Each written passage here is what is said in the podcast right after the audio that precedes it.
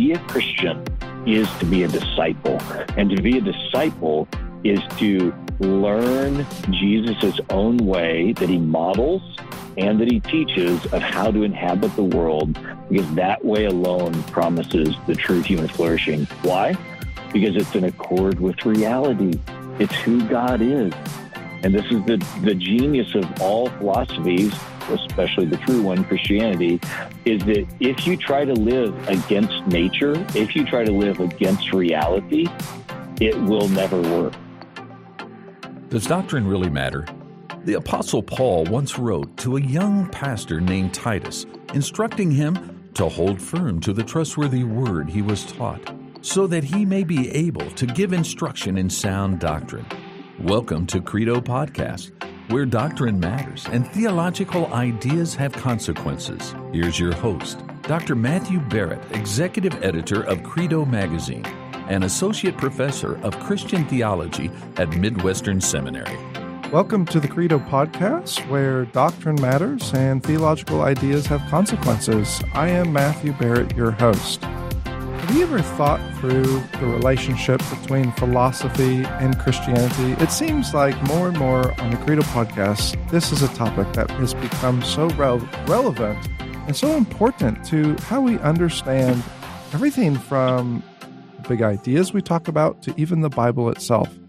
One of the relationship uh, mysteries, if we could call it that, between Christianity and philosophy is, well, this uncomf- uncomfortable tension that we sometimes feel as Christians, well meaning, of course, but this uncomfortable tension we sometimes feel between Christianity and philosophy as if the two are at odds with one another. I find that so odd because if you understand what philosophy is about, at least philosophy as it was articulated by the ancients, if you understand what it was really about, well, at its heart, it is about the love for wisdom. The love for wisdom, and not only that, but a love for wisdom that uses the mind as well as the heart to understand the big ideas. Who is God? Uh, what is this world that we are living in? And how do the two relate to one another? In this quest for wisdom, this knowledge that is trying to seek more and more understanding, well, this quest not only leads to knowledge, but it actually leads to really personal and consequential ideas that affect the life of the human person. Ideas such as human flourishing, for example, or what it means to know and to actually live and seek the good, the true, and the beautiful. As you can tell, philosophy then, well, on second thought, it has a lot to do with Christianity. What's also so strange is that not only do we have this uncomfortable tension at times between philosophy and Christianity, a tension of our own making, one that feels a bit artificial. But because of that tension, we really have no category for Jesus himself as a philosopher. This too is strange because we love to talk about Jesus as our high priest. We love to talk about Jesus as our king, but we don't often think through what does it mean for Jesus to be prophet, for example? What does it mean for Jesus to even speak to issues like wisdom or the way of wisdom. We talk about things like covenants and we talk about concepts like the kingdom, but we often don't think of Jesus talking about king and kingdom or the way uh, of, of wisdom in terms of, well, Jesus the philosopher. So often, this category is missing but I think it's actually an essential category to understanding who Jesus is, why he came, and what his teaching has to do, and why it's so significant for the Christian life. It's for these reasons that I have asked Jonathan, Jonathan Pennington to come on the Credo podcast to talk to us about what wisdom and philosophy and flourishing, what all of this has to do with the Christian life, and whether we should even think about Jesus as a philosopher himself, perhaps the greatest philosopher of all time. Well, you may know Jonathan Pennington from many of his books. He is professor of New Testament interpretation at the Southern Baptist Theological Seminary. He is also pastor of spiritual formation at Sojourn East. And, well, he is quite prolific. Uh, many of his books include The Sermon on the Mount and Human Flourishing, Reading the Gospels Wisely. Uh, not that long ago, he released a book called Reading the New Testament as Christian Scripture. And of course, one of his, his most recent books, Jesus the Great Philosopher Rediscovering the Wisdom Needed for the Good Life. Jonathan, thank you for joining me on the Credo podcast. It's a joy to be here. I love all those things you said in your intro. That was all great and very stimulating. Thank you. Well, I hope I've set uh, us up well for this conversation. And I have to admit, uh, I am a bit excited about it because uh, this is an opportunity to talk about two loves of mine, uh, not only Christianity, uh, but in, in the Christian scriptures, which you have thought so much about, but Christian philosophy as well. But before we get there, I have to take a take a step back and and just make this general observation. You are uh, a professor of New Testament, and here you are. I I, I almost can't even say it. Uh, here you are writing a book on philosophy, in a sense. And uh, if if I can just uh, say to our listeners for a minute, one of the opening chapters of this book Jesus the Great Philosopher, is called The Genius of Ancient Philosophy. I just have to say, Jonathan, I I opened it, I put it down, and I just thought I must I must be misunderstanding something because in my experience, uh, biblical scholars don't ever write on philosophy, uh, or if philosophy comes up, it's more or less, well, what in the world would that have to do with the Bible or, or, or the New Testament or Christianity? So I just I just have to know what what exactly has happened in the in the life story of Jonathan Pennington uh, that uh, that that this would would even uh, occur. That's funny. Well, I hope you picked it back up after you put it down. So I did. Good. It sounds like you did. So yeah, gosh, what has occurred? So many things. I mean, that's it's a great question. I mean, part of it is that I am I am a lateral thinker. I mean, I'm I just like a lot of different things, you know. So even though my training's in New Testament and and the Gospels, and I do a lot of work in that, I really I just love all kinds of different things. Um, but but you know, in this case, philosophy. I guess this is kind of the point. Philosophy is not actually a separate study from the Bible. That's kind of the point I'm trying to make in the mm. book is to invite people to see the Bible itself as a work of ancient philosophy of course, we have to redefine or define what philosophy means because I know that sounds like a weird statement. And similarly, to see Jesus himself as a philosopher. So, um, you know, how did I come to it? Well, gosh, so many influences. I think Steve Martin is way up there, you know, with me. as I talk about, you may recall in the book, um, you know, just I so remember as a kid, uh, you know, listening to Steve Martin, who's very intelligent, interesting, you know, stand up comic and playwright yeah. and everything, and him talking about philosophy, you know, in kind of a joking way. And, uh, but even though he has a graduate degree in philosophy himself, so, you know, I'm mostly joking here, but that, you know, he, there is that influence on me of, yeah people talking about philosophy, but also, especially in the modern period, what I came to see is that philosophy gets a bad rap. Yes. you know, like uh, when I think you think about the philosophy in the New Testament, most people probably just think of Colossians that says, you know, do not be deceived or taken captive by empty philosophy. You know, mm-hmm. and that's that's about the only verse we think of when we think of the New Testament. Um, or, as you well know from your area of study, the way that uh, people often wrongly criticize the church fathers for being too philosophical, you know, too influenced by Greek philosophy and not the Bible or something. And and all, yes. all those, you know, I think are missteps. Those are misunderstandings of what was really going on in the Bible and what was really going on with philosophy. So I guess last thing I'll say and answer that is this book really is kind of the next step for me after the work I had done on the Sermon on the Mount. I mean, that's probably the most direct mm. reason it happened, uh, is because I spent many, many years teaching the Sermon on the Mount and eventually writing a book about it. And in the process of that, I mean, it was a process of recognizing that I had no idea what I was doing. I was way over my head when I came to studying this greatest of all Christian texts, the uh-huh. Sermon on the Mount from Matthew 5. And so I quickly began, realized I needed to give myself an education in ethics or moral theology, as I would prefer to call it. And I, and I had to then give myself a, a little education, a self education in ancient philosophy, because a lot of the terminology and a lot of the vision I came to see of the Sermon on the Mount is very much speaking into and using the same language that other ancient philosophers like Aristotle and others did.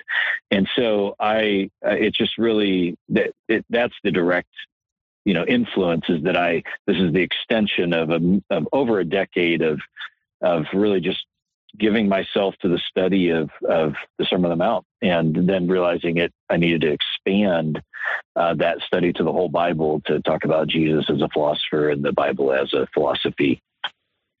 Yeah, you know, what you just said, uh, I, and I do want to get to this later because uh, when we talk about the Sermon on the Mount, uh, probably for the average listener out there, there uh, words that might come to mind are, are, words like virtue or ethics or kingdom.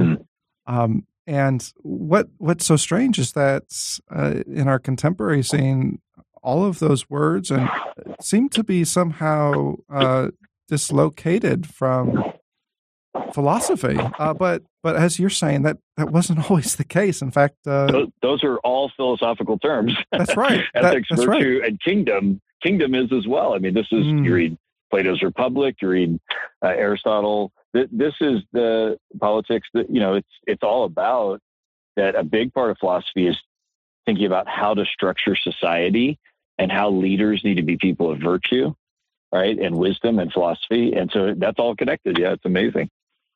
It is amazing. And maybe we could begin our conversation uh, by set, setting up some of our listeners to understand, you know, what what exactly is happening with ancient philosophy. Uh, now, I mean, obviously, we we don't have time to go into a full history here. You know, looking at Socrates and Plato and Aristotle. Uh, that that's for a, another podcast, another time. But uh, you say something that I think is so on target uh, in your chapter called The Genius of Ancient Philosophy, where you talk about how philosophy for the Greeks was not, you know, we often think of it this way as if, oh, they're just speculating and playing around with words. And actually, you make a, a very astute point here that no, they understood philosophy as a way of life. And you, you hinted at that uh, just a minute ago. In other words, for them, for, for these ancient philosophers, well, philosophy was a whole life vision, uh, one that had a lot to do with human flourishing. And for them, that meant, well, it really gave them a license then to talk about everything from uh, the, the big questions about metaphysics. What does it mean to exist, for example, to uh, epistemology, uh, not only what we know, but how do we know it? Uh, even to uh, ethics. Uh, what does it mean to be a wise person? And, and what does it mean to live in a, a way that is flourishing? So let's start there. How does this, uh, in, in your own research and, and, and as you started to write about, you know, what is philosophy to begin with, how did this change your perspective on not just ancient philosophy, but what we might call uh, Christian philosophy? Yeah, that that was such a great journey for me. I learned so much in those years, and you know, looking back, I'm sure you've experienced this too. I I can't remember which books I read in which order or which ones were like the turning point of my mind, but I can think of a bunch of things I read that were really helpful, like uh, God and the Art of Happiness by Ellen Charry mm. from Princeton was one of them.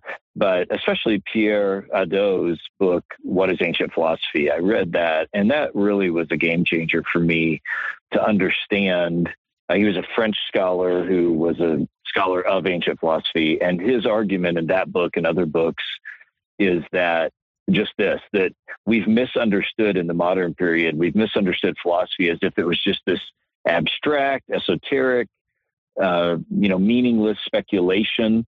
which is what most of us experience. Like I went to a state university for undergraduate, and I remember philosophy 103 class. You know, 101 was logic, that's fine. 103 was basically ancient philosophy or what is philosophy, and it was you know questions of if I leave the room, does this chair still exist? How do I know that? Right. You know, and which are which are fine questions. I mean, that's fine, but you know, you don't. That class isn't like helping you figure out how to handle your emotions or how society should be structured or what do I do about a, a relationship or yeah. you know friendship or any. It was all speculative, and so the problem is that is what a lot of modern philosophy became and so when we look back, we don't, we assume that that's what's going on with Aristotle and others, but it, it's not what they were doing.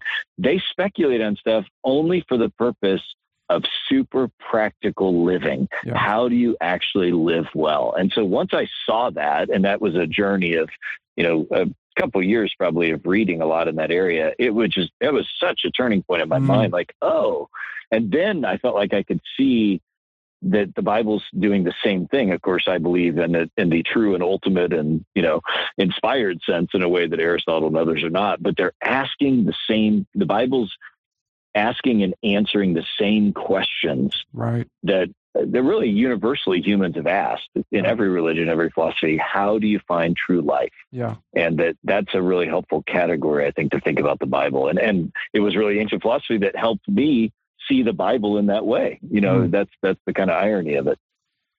You know, at one point, uh, you you make this observation where you you say, you know, as you were exploring the love of wisdom, you know, as it as it was called, uh, you noticed that well, for so many of these ancient philosophers, uh, physics and metaphysics. I mean, today these these two things are just worlds apart, um, and and sometimes even competing and set against each other. But for many of these ancient philosophers, that was not the case. Uh, physics and metaphysics were uh, related to one another, and like you mentioned, extremely practical.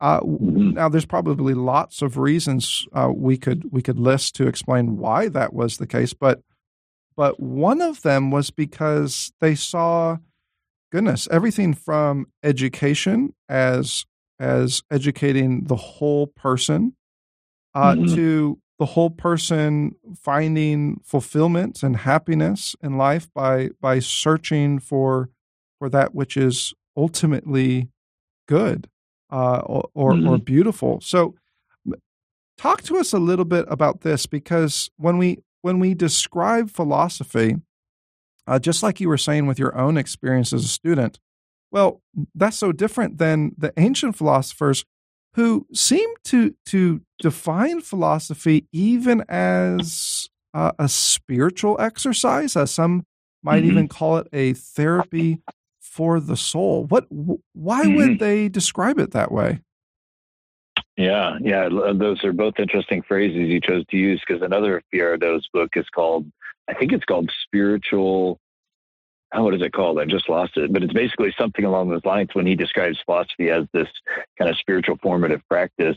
Or I also think of Martha Nussbaum, a, a great intellect from University of Chicago, who famously describes ancient philosophy as the therapy of desire mm. because it deals a lot with emotions and deals a lot with how to process what it means to be human and how to live well in light of that. So those are um, you know, those are just a few things come to mind. But now in saying those, I forgot what your question was. what was your question? well, it's it's not unrelated to what you just said, right? Because um, I mean, so so think about even you know those titles, right? The therapy of desire or spiritual, uh, a spiritual formative outlook on life. Um, it seems like uh, whether it's Socrates or Aristotle or or Plato before him, they seem to even though uh, they don't have, you know, what we have, the full revelation um, of Scripture and, and all of what that means, nonetheless, they understand that they exist uh, in, in order to know something beyond themselves. In other words, they, they believe in something that transcends just what they see with their eyes. Uh, they believe in something that's ultimately good or the good and they seem to also understand well this actually is a is a type of contemplation that's not just merely cognitive for you know the sake of knowledge but but actually a, a type of spiritual exercise itself that really has consequences for the destiny the destiny of the soul. So, mm-hmm. uh, you know, when we think of it that way, well, that actually, I think, redefines philosophy uh, in a way that is far more comprehensive. Would you describe mm-hmm. it that way? Is is you know this vision of life Absolutely. is more comprehensive? Yeah, it's a vision for all of life. Yeah, um, yeah, and that you know, and that's the that was the dilemma I faced over the last of the couple of years of actually writing this book and teaching this. Like, can we can we redeem the word philosophy? Yeah. right? Can we fix it? Because today, you know, its roots, as you point out, our love of wisdom. So it's built right into that. I mean, and the ancient practice, and actually all the way through the medieval period, mm. uh, it's it is still understood as a whole way of life. I'm I just reading again Erasmus's paraphrases, which are these um, it's a genre that we don't really have anymore. We call it a paraphrase, but one of the things Erasmus did, uh, the flowering of his scholarly life, was he wrote these um, retellings, these translations of the Bible that included both like it's like a translation of the Bible that is kind of like an amplified Bible that also gives like commentary built into it. And most people haven't seen them. They're very interesting. Yeah. But I'm just thinking of like how he describes the Sermon on the Mount when he's doing his paraphrase of Matthew 5. He says, you know, and the Lord went up on the mountain and taught the the true philosophy mm. of life for all people. You know, so that's already, you know, 16th century. They're still thinking of philosophy in this way of life sense. And so the, the question for me as I saw this uh, and see that the word philosophy doesn't mean that now. Like, is this word redeemable? Yeah. you know, should I? Can I sell a book that has philosophy in the title? um, that, that, was one of the concerns, not the main one. But and I decided, you know what? I want to redeem this word. I, I want to yeah. try to rediscover. Uh, redeem, sorry, too strong a language, but I want to kind of retool this word to its ancient sense. Yes. Uh, and try to help us recover this because it's such an important reality. Uh, and you know, there's other worlds, there's other words you could kind of use. I think of like worldview. Mm. Um, I think of like Jamie Smith's language of like liturgies, or you think of Charles Taylor's uh, uh, kind of vision of of a whole life philosophy as well that you know has influenced um, social imaginaries. That's the phrase I was looking for. Okay. So there's lots of other terms we could use: social imaginary, philo- uh, worldview, um, you know, I, I, I, can't think of any of those off the top of my head, but the point is we have different ways, but I've decided I think philosophy is worth using and worth kind of yes. reclaiming as a kind of comprehensive vision of life. And that's what, mm. you know, I'm trying to do with that. So. Well, I'm so glad that you did, uh, and that you didn't give up on that word philosophy. I know, I know exactly what you mean in terms of you know, marketing and all that, and and right, sometimes that right. can be a, a big of a bit of a, a tug of war. But but uh, yeah, redeeming or or retooling, how, however you want to say it, uh, uh, it it not only uh, gives us a better picture of ancient philosophy, but it also helps us understand what's happening in in the Christian scriptures themselves. So so let's mm-hmm. go there. I mean, you've mentioned the Sermon on the Mount, uh, maybe we could uh, either focus on the Sermon on the Mount or, or maybe even zoom out and just talk about uh, Jesus in the New Testament. Of course, I mean, for the sake of time, we're not talking, uh, we're, we're, we're skipping over the Old Testament, but, but of course, so much of what we're seeing here in the New Testament is coming out of the Old Testament. Uh, you frame uh, very helpfully, you, you pick up on those, those philosophical categories, metaphysics, you know, what is the true nature of the universe? How does the world work? Epistemology. How do we know things? Ethics. What is right? How do we live that out? Even politics. How, how do we structure uh, society and, and institutions in the best and wisest ways? So if we use those categories uh, make a little case here for you know maybe the, those listening out there may be thinking well you know okay philosophy but i'm not so sure about calling jesus a philosopher mm-hmm. uh, yeah. using these categories can we actually think of jesus as a philosopher yeah, that's so great. Thanks. Um, you know, I think it would be worth saying a little bit about the Hebrew Scriptures or the Old Testament because this yes, was one of the this, yeah, this was this was one of the turning points for me uh, as I kind of think back over the years of evolution of thought. Was uh, Yoram Hazony, who's an Israeli scholar, his book, "The Philosophy of the Hebrew Scriptures," is Cambridge University Press book. It, you know, there's things obviously I disagree with in there in terms of his understanding of Christianity, but uh, in terms of his argument that he makes that the Hebrew scriptures really are presenting themselves and are worthy of being called a, a philosophy of whole life oh. uh, on these issues of, that they're providing a political vision of how society should be structured. They're providing, um, you know, an ethic. Obviously, Torah is very much about that. They're providing a, a, vision of human flourishing, or shalom would be the Old Testament word for that, basically. So that that was one of the turning points for me to realize, oh my goodness, you know, this really this makes so much sense of the richness and the beauty of what's going on in the Old Testament.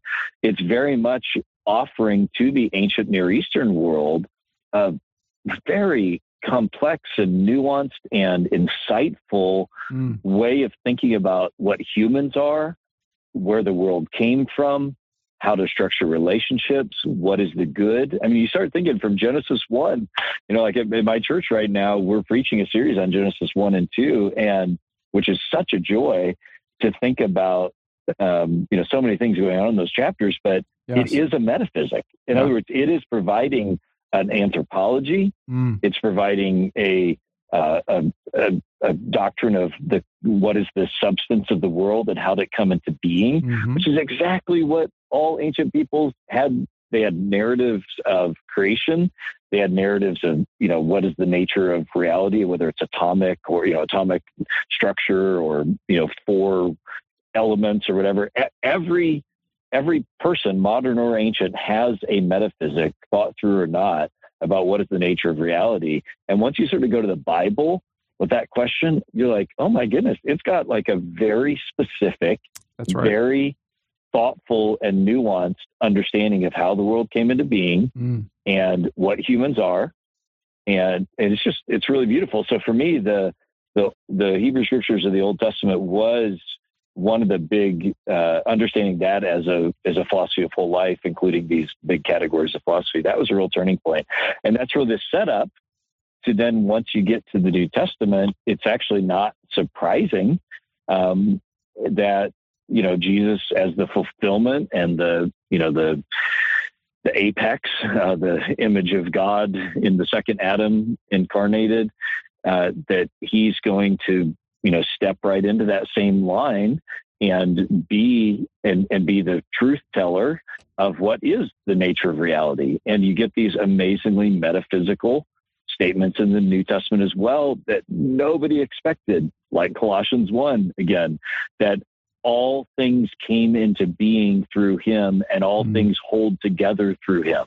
That's a that's a very that's not just a sort of flowery statement about Jesus' divinity. That's a metaphysical statement. That's mm-hmm. saying, do you want to know how the universe actually operates? It is even that is found in Jesus Christ. I mean, That's let alone obviously an ethic. There's plenty of ethics in the New Testament and plenty of epistemology as well. How do you know things? You know through the revelation that is granted by God. So um, I don't know if I answered your question, but I guess there's more we could say about the New Testament. But I just wanted to start to say the whole Bible is trafficking in these absolutely central human questions of the nature of reality, the good, how do we know things? And it, it was just, it's once you get to see the Bible that way, it doesn't diminish in any way its theological claims or that's other claims we are used to thinking of. It actually enriches and enhances and makes you see the Bible even more beautifully than before to see it's it's also dealing with all these great human questions. You know, you mentioned, I think it was Colossians 1, if I remember right. Yeah. Um, where Paul there is is talking about uh, the Son of God. He's the, the, image of the invisible God, the the firstborn over all creation, and and what's so uh, revealing is is what he says next, right? That in Him all things were created, and then he goes on to say that all things have been created through Him and for Him.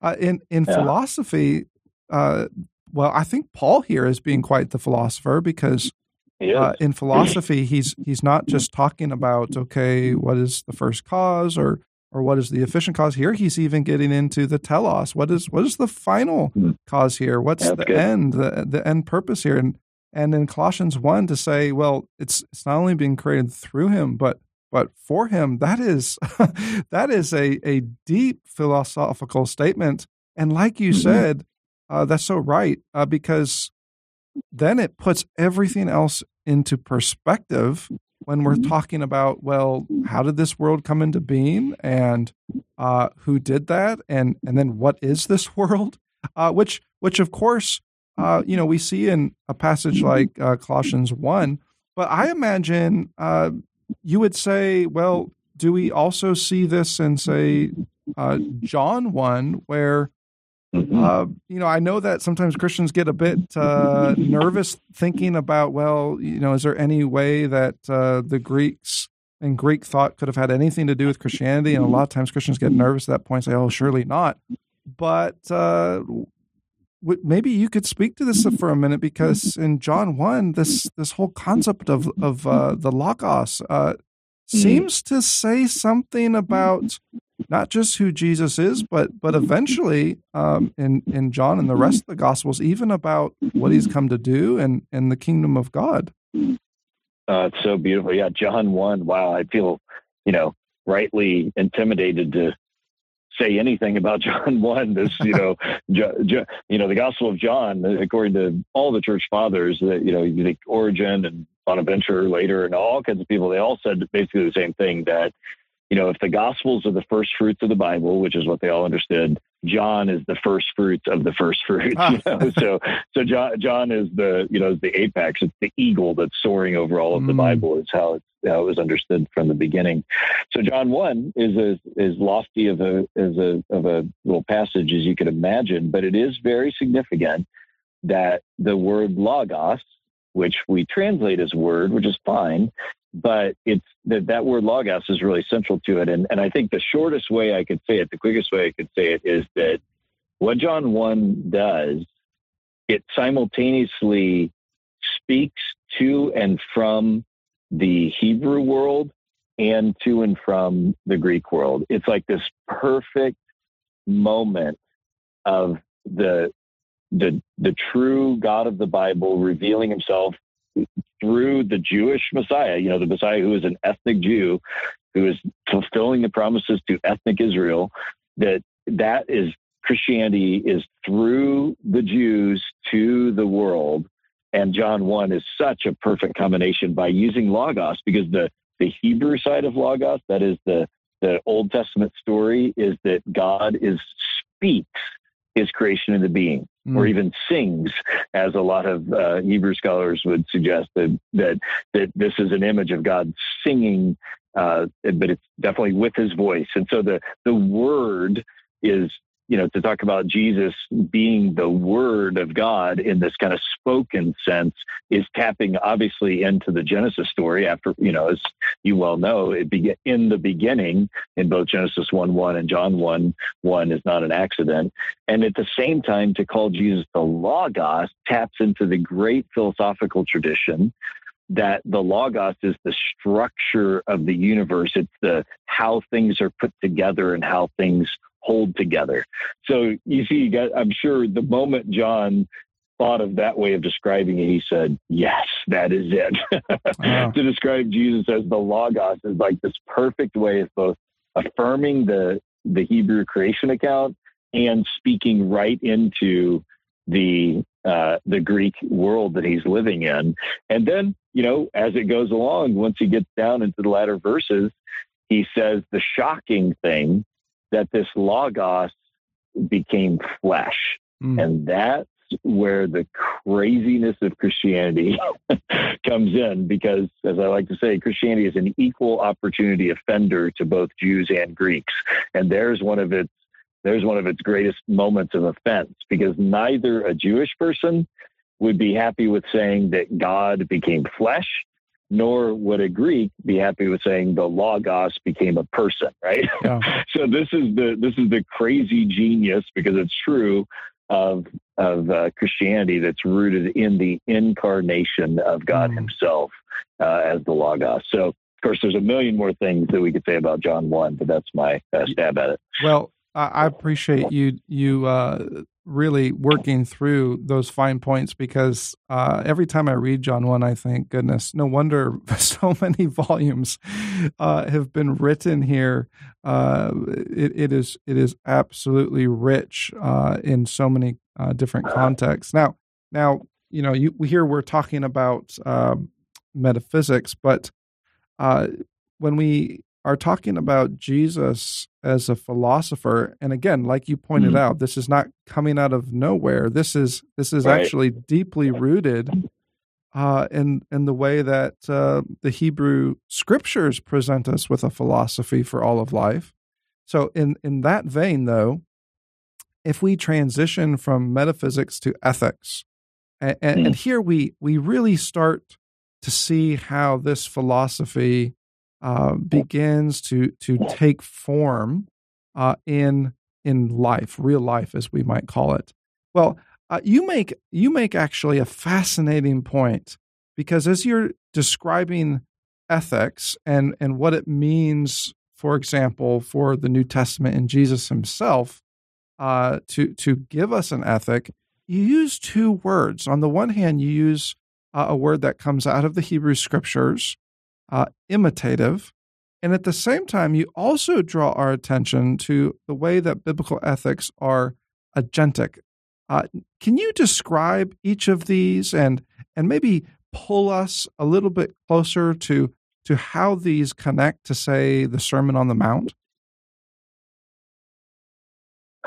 Yeah, um, yeah, good question. So, um, just thinking of so many other things related to uh, to Jesus' philosopher as well. But uh, yeah, so I think the Jesus is inviting us to learn to inhabit the world in a certain way that will bring us the life that we long for.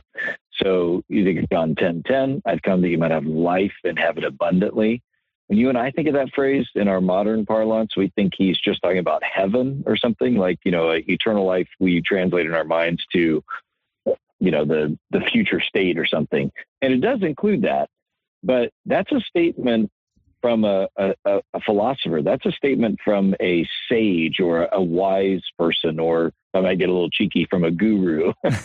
you know, there's not the best. That was one for about five seconds. I thought about naming the book that Jesus the Guru, and I thought, no, that that might miscommunicate a little bit. But but the but the point is this this Jesus's whole ministry is an invitation to learn to inhabit the world, to see and be in the world in a way that is going to promise life. Now, that that's what we call virtue.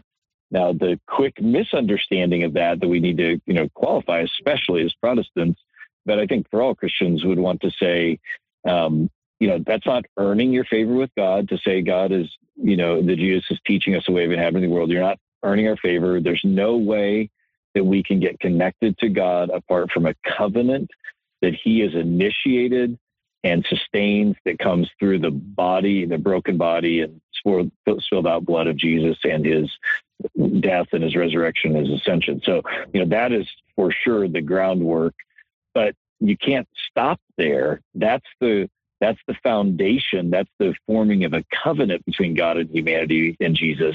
But the actual teaching of Jesus, the actual being a Christian means being a learner of a certain way of inhabiting the world. And that's what mathete, so that's what disciple means. Mathetuo means to be a learner, to gather around a philosopher, a sage, and learn his way of teaching. And that is largely ethical. Mm. That is, it's largely here are the ways to treat other people. Here are the ways to relate to God. Here are the things that really matter. It's not just doing external. I think in Matthew chapter six, five and six, it's not just doing external things, but actually having a heart that is oriented toward the good. Right? I mean, this is the whole point of Matthew five and six is that you could do a bunch of external stuff like not commit adultery and not kill someone and uh, give alms to the poor and pray. But if your heart is not actually oriented, then it's not truly ethical. It's not truly good, or to use biblical language, it's not truly righteous. Oh. Right. So I, I hope I've answered your question. I mean, there's a lot there, but the point is to be a Christian is to be a disciple. And to be a disciple is to learn Jesus' own way that he models and that he teaches of how to inhabit the world because that way alone promises the true human flourishing. Why? Because it's in accord with reality. It's who God is. Mm. And this is the, the genius of all philosophies, especially the true one, Christianity, is that if you try to live against nature, if you try to live against reality, it will never work. Yeah. And so Jesus is saying, here's reality. The kingdom of God that I am bringing from heaven to earth is the true reality. So if you want to find life, you've got to live according to it. And mm. not earning favor, that's finding life. yeah. That's the only way to find life is to be a disciple. So I hope that answered your question. You, there's a lot in there, what you said. But. Yeah, so so well put. Uh, it, at one point, you say the purpose of the New Testament's ethical teachings, like those of its contemporary philosophy can be summed up with one goal to help humans come into fullness of maturity, to enter into what it means to be fully human. And then you say Christianity is offering the answer to what it means to mature into the fullness of humanity with Jesus as the prototype of the new humanity, the second and perfect Adam. I, I love the oh, way so you much put there. that. yeah, yeah, there's so much good in there. Go ahead. Sorry. Yeah. No, no. Uh, feel free to to elaborate. I, I was just going to say uh, one of the things I, I, I, you know, I really circled and highlighted that those sentences because you are simultaneously putting Jesus in that canonical perspective. Okay, first Adam, second Adam, and and then what is what does it mean for him to be this perfect Adam? Uh, very very different than the first Adam, and and then based on that, which of course brings us into all conversation, the conversation into all kinds of concepts, even like the idea of a covenant, which you mentioned, or a kingdom, which which you mentioned earlier. But then it also then raises the question, okay, well then if if if this is true, what is it what does that look like? What does it what does it mean to to live in this way in, in the way of this this covenant if we are in this new Adam. I, one of the ways that you talk about this is you say, well, you know, if if if this is true, then uh, no wonder Scripture can speak of us as a new humanity. And I think at one point you bring up a passage like 1 Corinthians 16, where uh, Paul, for example, is is uh, you know here you know in the context of of Corinth, he's dealing with all, a whole whole number of a very difficult ethical uh, situations. Um, some dealing with immorality, some with you know the pragmatics of of church life and that culture. But uh, at one point, Paul says, "Well, be on your guard, stand firm in the faith, be courageous, be strong, do everything in love." And and you go on to make a great point when you say, "Well, could could Paul be tapping into here that Greek idea um, that was so common uh, that has to do with with virtue. Um, and and mm-hmm. I find this so so telling, right? Because uh, oftentimes, maybe especially in our Protestant traditions, we're a bit uh, hesitant to talk about virtue. Um, we love to talk about about faith, but but if we understand virtue correctly, I'm not sure that faith and virtue are are to be set against each other. So, so maybe you could touch here uh, on on this idea of virtue, and you know, even whether it's in the context of the Sermon on the Mount or Paul to the Corinthians, how does this idea of virtue really, uh, really form a path to what the Bible means when it talks about everything from new humanity to human flourishing? Yeah, boy, that's such a big, big topic as well. Uh, yeah, and I, I, can maybe kind of t- tie those together a little bit in that virtue. You're right. We as Protestants have not done not done a great job with virtue. It's not even really part of our vocabulary. It is part of mine, but I make it very intentionally made it so in the last you know decade of my life. But um, yeah, you know, the, we're, virtus or virtus, depending on your Latin pronunciation, uh, means it, it's it's from the word vir or vir, which means human. In other words, the, the idea of being virtuous means that you're living according to what it means to be truly human. Where vice, most of our listeners maybe have never made the connection. I know I didn't for a long time. Vice, the word vicious, is part of that because what what the idea of vice is that you're being less than human. In other words, so the, the vision is this is not just a Christian idea, this is a Greek idea, but I think Christianity would affirm it uh, as well or speak the same way is that to be virtuous is to enter into the fullness of what a human can and should be. To be viceful is to act like an animal. Basically, it's to be subhuman, to not have the, image to use biblical language, to not be the kind of being that has the image of God stamped on them like an animal.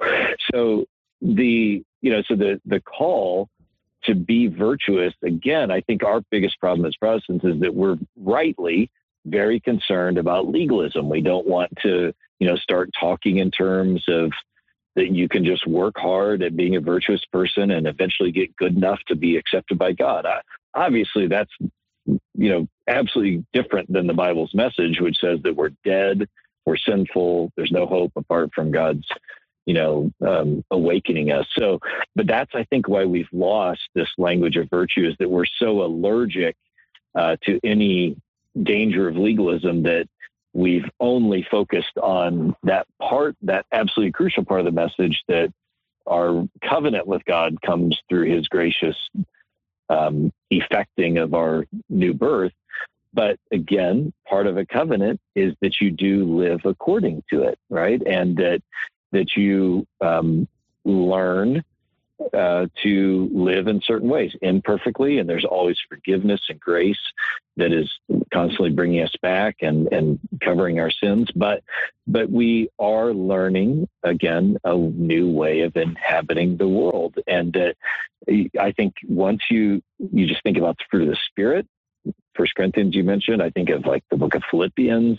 It's, it's everywhere. Everywhere you turn throughout the Gospels and the epistles, you find exhortations towards virtue.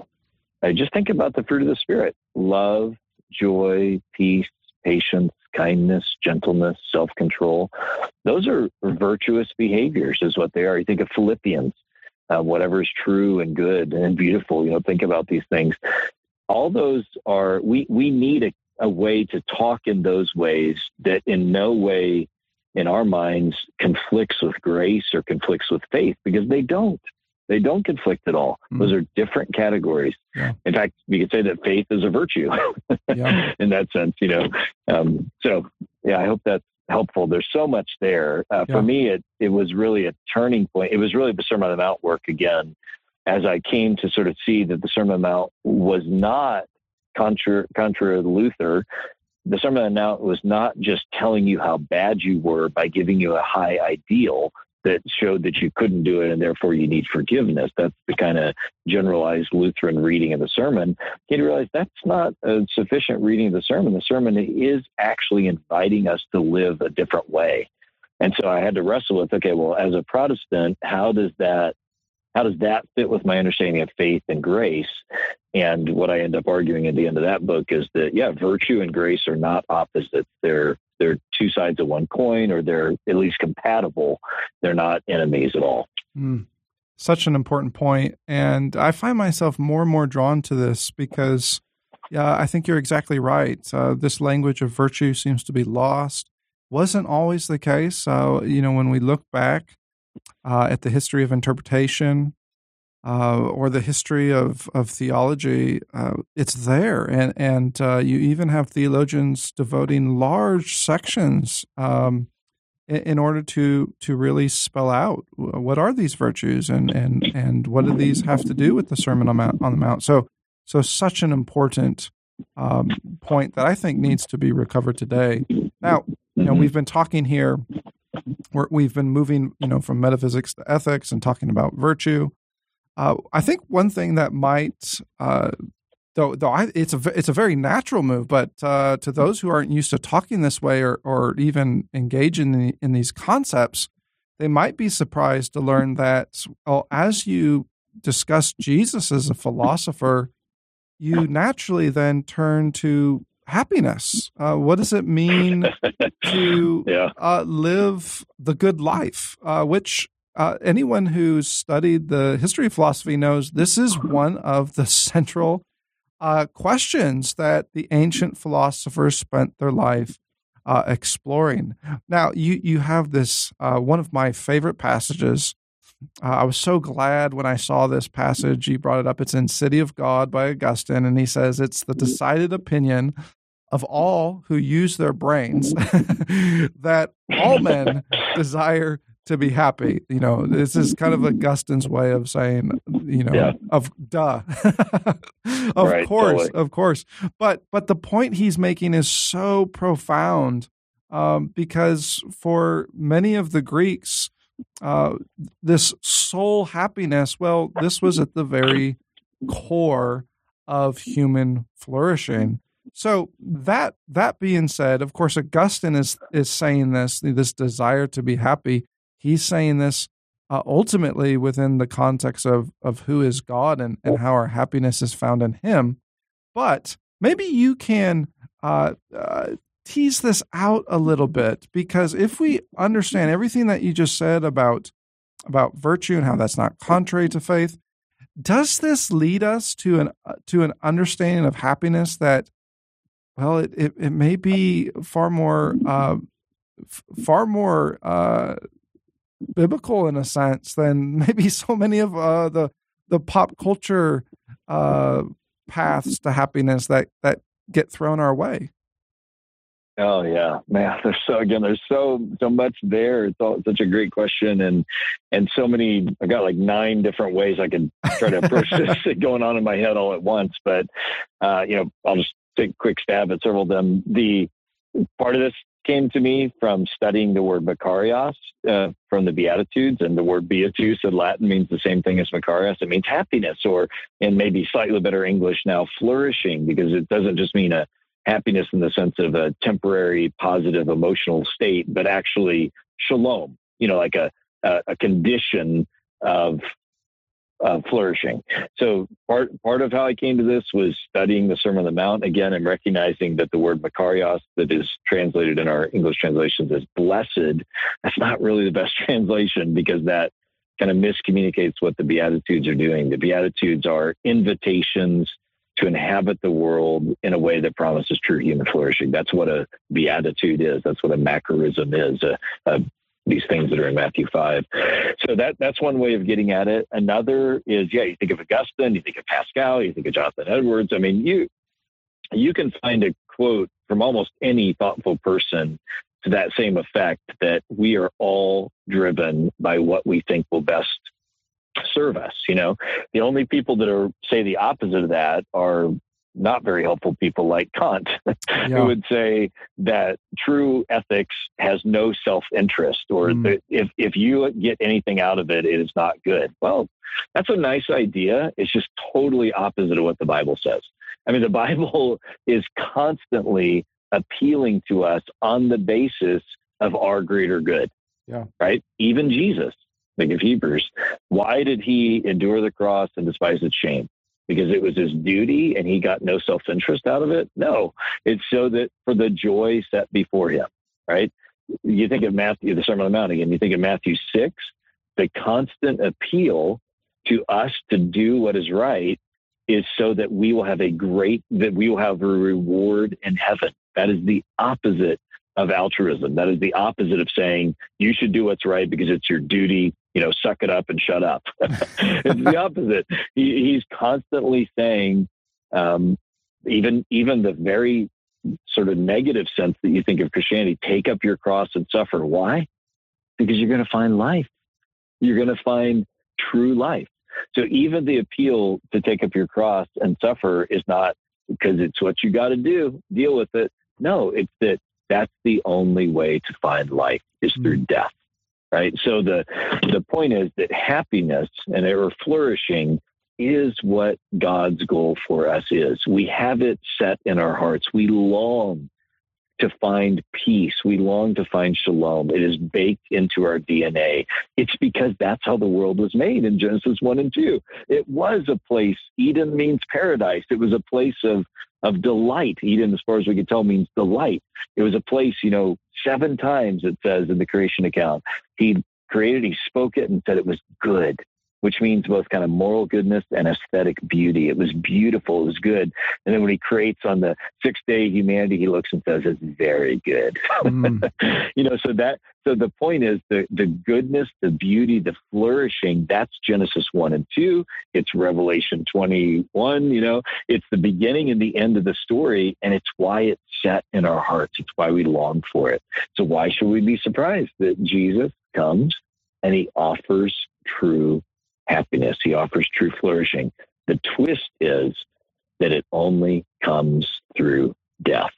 Mm. It only comes through his own death and then through us learning to die, to suffer and in faith, just as he did, and to take up our cross and to die to self on a daily daily basis. So, so that emphasis, we're good at Christianity, suffering, death, cross. We're good at that. But what we often forget is the whole point of that is life. The point of that is not suffering for its own sake. The point of the cross is not the cross for its own sake. The point of the cross is the resurrection that creates a new creation. The point of the of suffering is that death brings us to the end of ourselves that we might find the life that we truly long for. So I'm just trying to help us rediscover in both the Sermon on the Mount book and this book, help us rediscover that the end goal is life itself and that we shouldn't be ashamed of that and we should lean into that with joy because it's what we're made for. We've been talking to Jonathan Pennington, who is professor of New Testament interpretation at uh, Southern Seminary. He's also the pastor of spiritual formation at Sojourn East. Uh, so many of his books, I, I, I, just have to recommend them to our listeners. Uh, reading the New Testament as Christian scripture, uh, reading the Gospels wisely. But I really recommend uh, picking up uh, this book, Jesus the Great Philosopher Rediscovering the Wisdom Needed for the Good Life.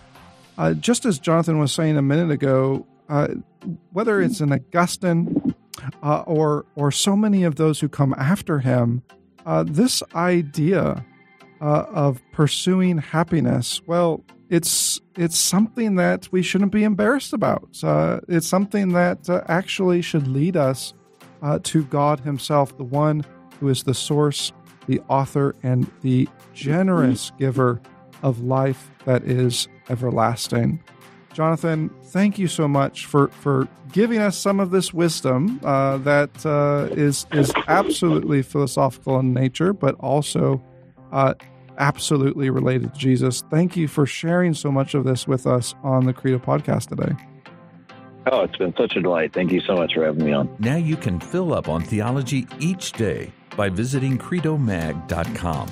There you will find the latest issues of Credo Magazine with articles on key doctrines of the faith and regular video interviews with Dr. Matthew Barrett, where he answers some of the toughest theological questions of our day. Be sure to subscribe to Credo Podcast to join the conversation, a conversation where doctrine matters.